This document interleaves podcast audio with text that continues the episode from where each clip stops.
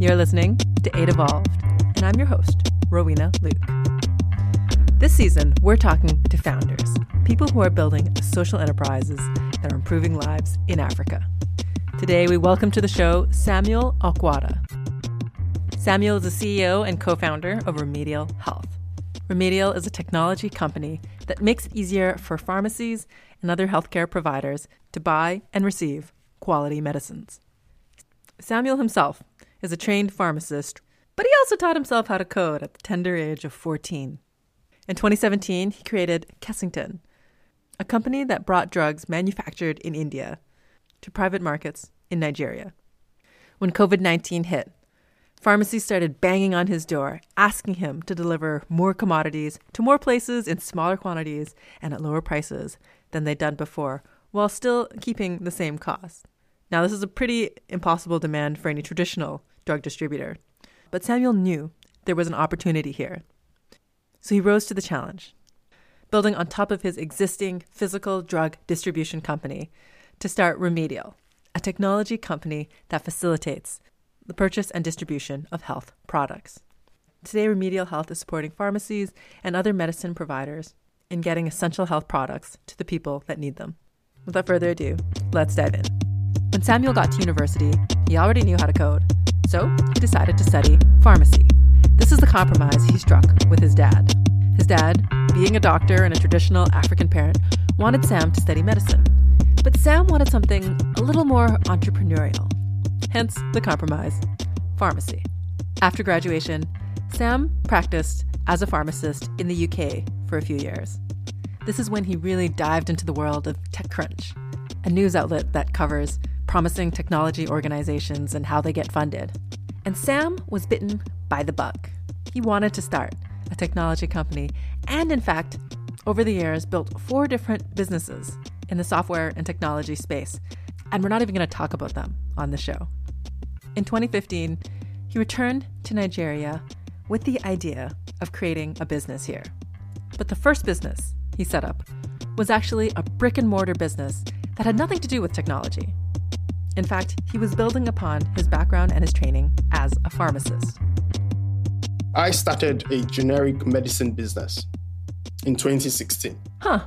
Like you were actually selling the pharmaceuticals yourself. You were a pharmacist. Yes. So these, these medicines were branded Kessington, which is my middle name. Oh, interesting. We had like generic medicines like think ciprofloxacin or ofloxacin, artemether lumefantrine, which is like the most popular anti malaria in Nigeria, in fact, in Africa. And anyone who travels knows Cipro. Yeah. yes. So, I'll leave it at um, that. you have a lot of experience using it then. so um, I, I found a contract manufacturer in India that would produce these medicines for me. They were registered in Nigeria, so I had about four products at the time. I had to register it with our own version of like the US FDA, as is called NAFDAC. That took a while to get registered and get registered as a business, get regis- get products registered as well. Yeah. And you were just buying pharmaceuticals and reselling them. You were actually getting them manufactured in India and then selling yes. them. So you actually owned yeah. a good stretch of the supply chain there. Yeah. All of the packaging, the design, I pretty much did all of that. Got it registered, and then they produce, ship it down in containers to Nigeria, and then I sell to these pharmacies and hospitals. So that was the initial business. Samuel created a drug distribution company called Kessington.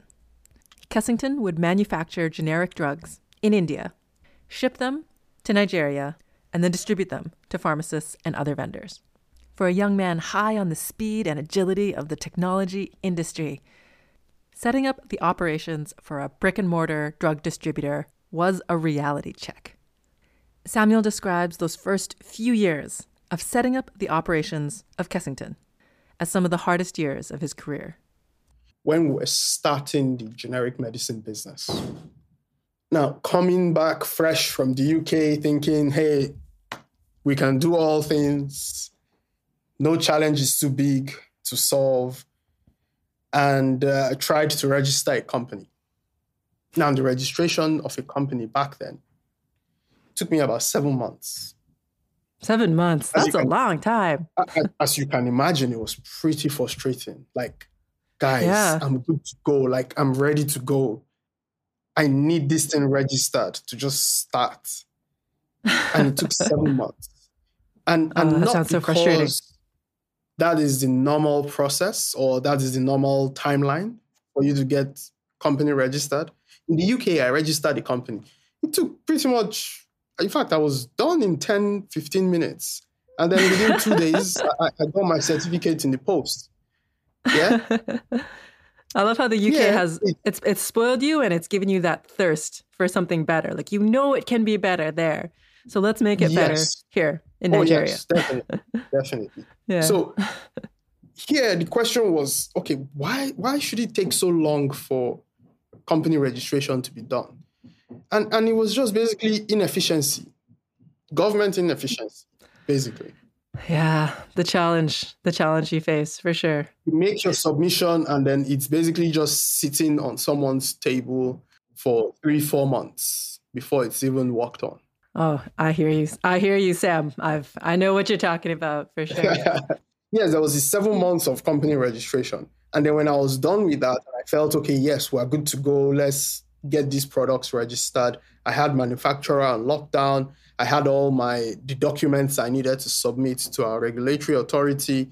And then it pretty much took two years for the regulatory authority, yes, to come back. Because you're providing me. pharmaceuticals. Yes. Now, yeah, that's the tricky thing. Six, it, it, shouldn't take more than six months. Yeah, but again, inefficiencies in, in, in mostly government agencies. It took two years. Now, I had invested pretty much all I had made in the UK working as a pharmacist. Oh, uh-huh. I had, I had pretty much put in. So prior to that, like prior to returning to Nigeria, I had sold two businesses. Oh, nice. I'd exited two businesses. Wow. So I pretty much piled all of that money into pharmaceuticals. That, oh, wow, this is now a big thing that I can do. And all that funding is now gone. you spent it over those two years. Oh, yeah. So I, I pretty much spent all of the funding, getting a manufacturer, getting the documents, getting stuff ah. set. And then I had to wait. That sounds so stressful because you have this idea and you can't even launch. It wasn't even stressful it was depressing. I think I was already falling into a depressive state at the time. I wasn't doing anything. I wasn't, I was still building stuff and still running like some small software companies. But pretty much what I invested my life's savings at the time into was, was not working out. Yeah. You're not making revenue and you're spending, and the months roll by.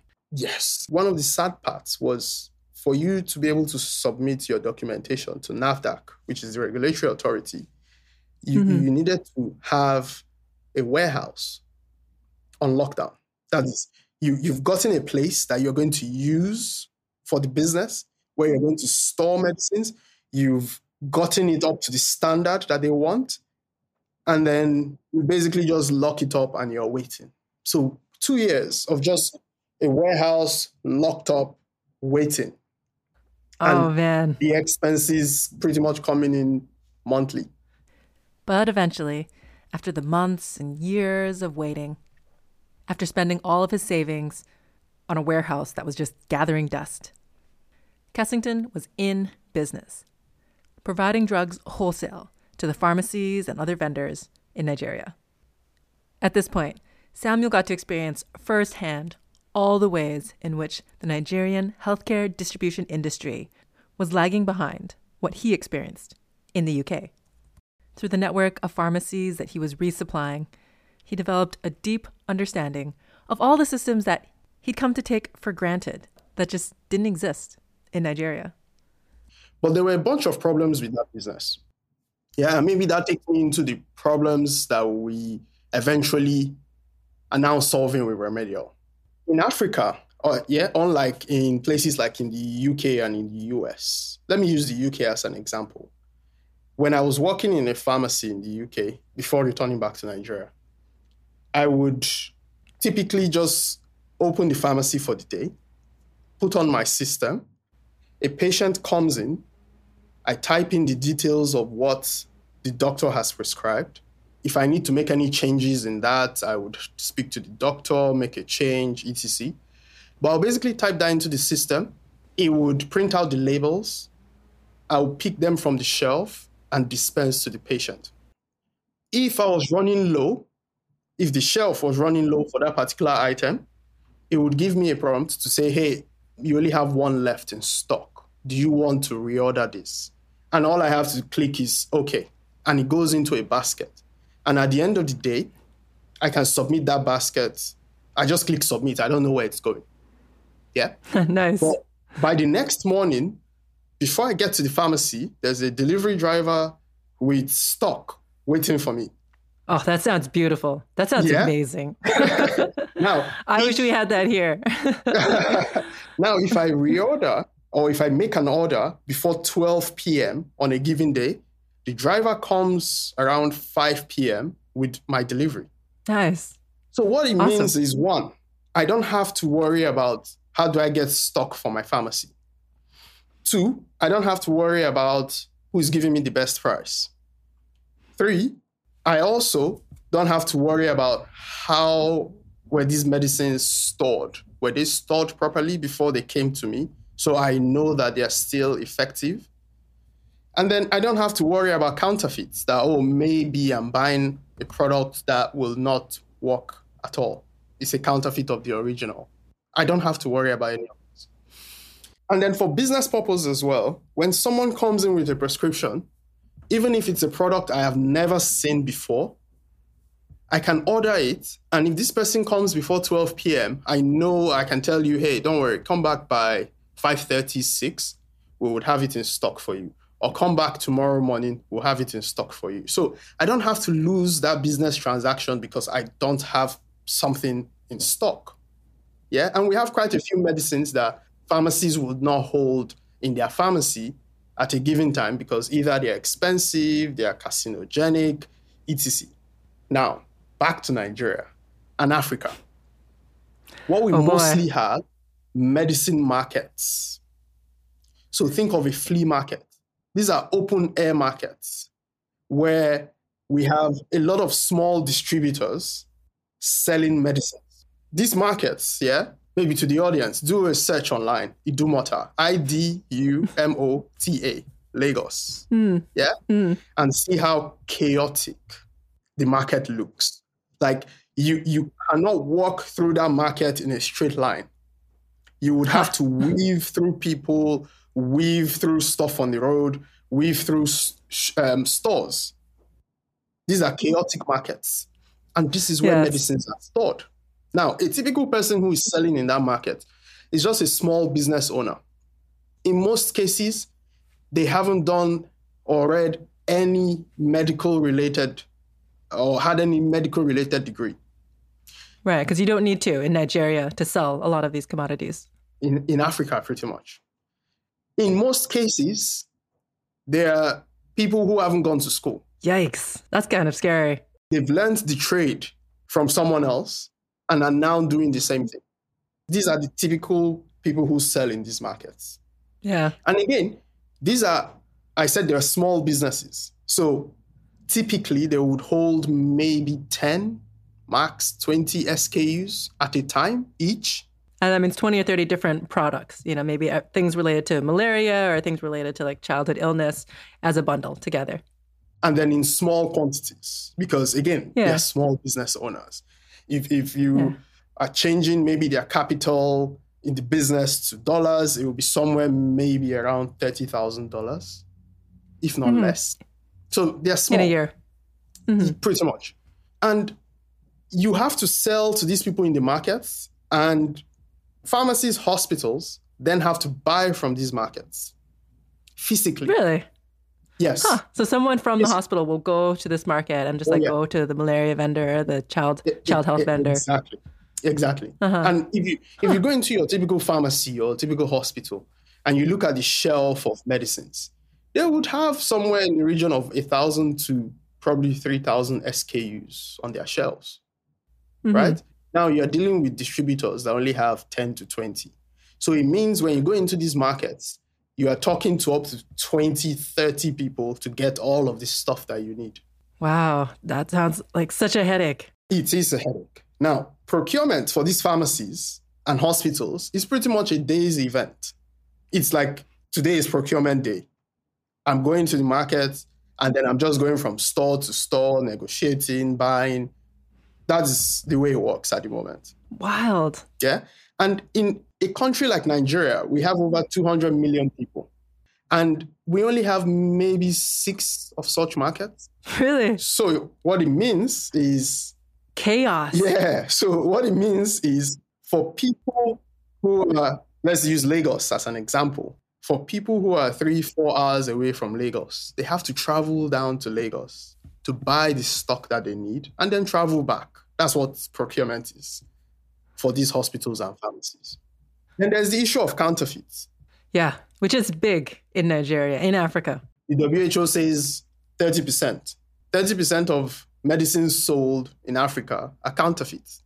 That's a huge number. That's terrifying. Can you imagine if you're sick, you're hurting, and you're trying to you're trying to treat it, and instead you get chalk? You get chalk, pretty much, and the chalk will look very good.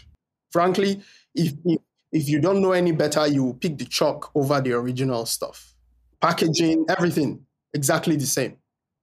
Until you do a lab test before you can tell the difference between this is the original product, this is the counterfeit product. Without that, in most cases, you can't tell the difference. So, what would typically happen is your patient will return back to the pharmacy to say, hey, this thing you gave me two days ago, didn't, it didn't work for me. And then they would replace it. Yeah.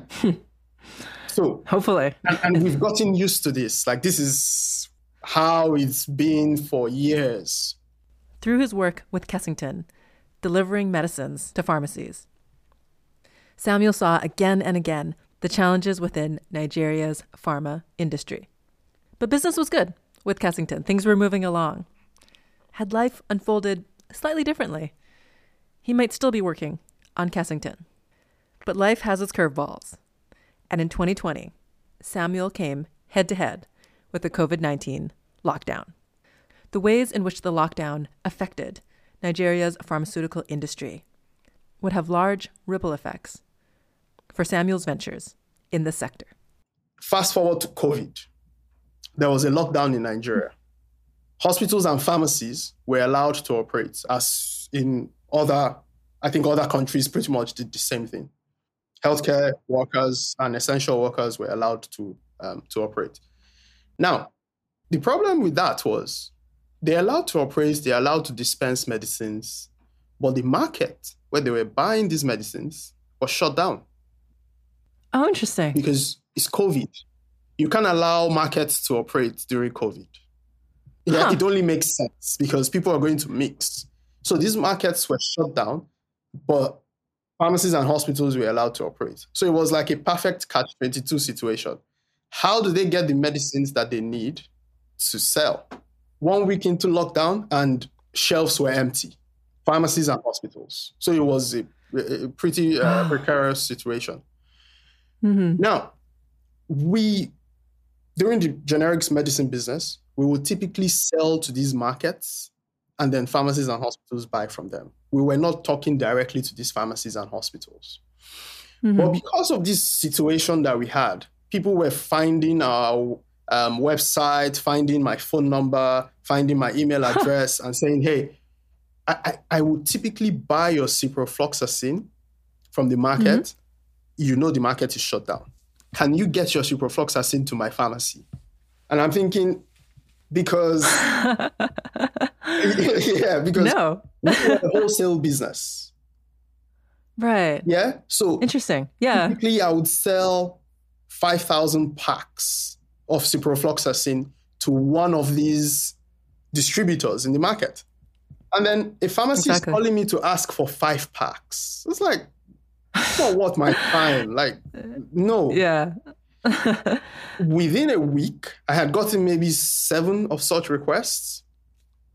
Huh. And at that point, it was pretty clear that, okay, Sam, maybe you should do something about this. So I pretty much got the medicines, got into my car, and was going from pharmacy to hospital. Basically, this is during COVID, so it was quite risky. But yeah, going from pharmacy to hospital more dropping off stock for them.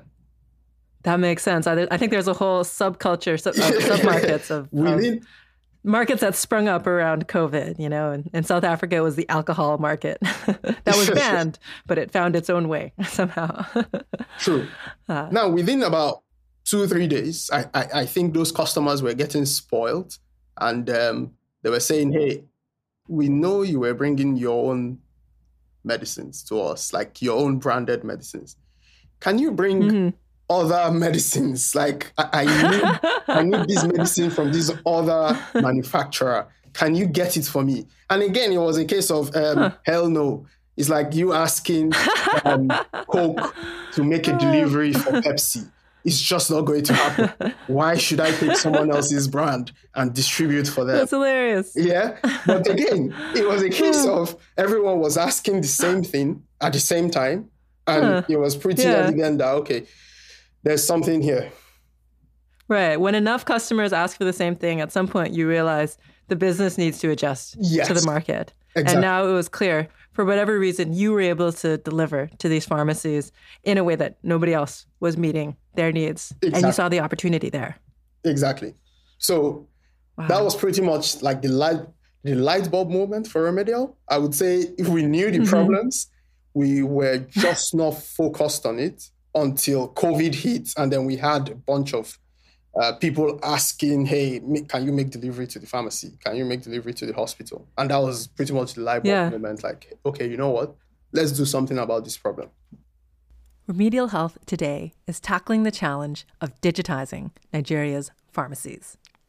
It's a technology company covering all the different aspects of pharmacy operations but perhaps most prominent in its portfolio is the services it provides around digital procurement. Through a smartphone application, pharmacies can place their order for medicines online. And Remedial will handle not only the procurement of those medicines across 100 different suppliers, but also the delivery of those medicines directly to your door. Remedial generates revenue by taking a small cut of transactions made on its platform. Because it handles procurement, warehousing, and distribution, it is effectively both a technology organization and also a drug distribution company. This opens a whole can of worms that Samuel has to deal with, balancing an offering that is both digital and physical. Okay, so I usually say to people, yeah, if I was to come back in another life and I had to pick which business to do, I would definitely not be doing remedial. you know, it's surprising the number of founders that say that. it's actually a little bit scary. so, hindsight is 2020, I guess. Um, it's, it's, it looks simple from the outside. Hmm. It looks like, yeah, it's a technology company. We are a technology company. Right. we're a pharmaceutical distribution company as well. That's the hard part yeah. of it. Yeah, somebody's got to get in that car to deliver yes. the stuff and, and, move product. Someone has to store yeah. product, right? Someone has to deal with physical customers, like customers staring you in the face. So yeah. it's it's not it's not just tech at the end of the day. So yes, we had to do like a a sort of uh, I would say balancing act. Yes, we have tech, which is the underlying technology that we use, but there is the movement of products. How do we get products from these manufacturers to the pharmacy, to hospitals in an efficient manner with all the challenges yeah. of Nigeria and Africa as a whole, ensuring that your supply chain is a 100% authentic and no counterfeit comes into your supply chain it's difficult, I have to say. And then in, in a place like Nigeria, to some extent, in some places, we're also dealing with insecurity. So, how do you ensure that not just the movement of goods, but even the driver, the person who is moving this product, can move it in a safe manner? And again, the cost of logistics. How do you ensure that you don't end up spending pretty much all you make as profit on selling those medicines, you pretty much spend that on logistics. The idea of modern day remedial was born just two years ago in the lockdown of 2020. Today, it's finally getting traction. The team is growing. They've just graduated from the prestigious Y Combinator program earlier this year, and they've raised a million dollars in pre seed funding. They're tapped into a network of more than 100 pharmaceutical manufacturers and suppliers, including GSK, Pfizer, and AstraZeneca.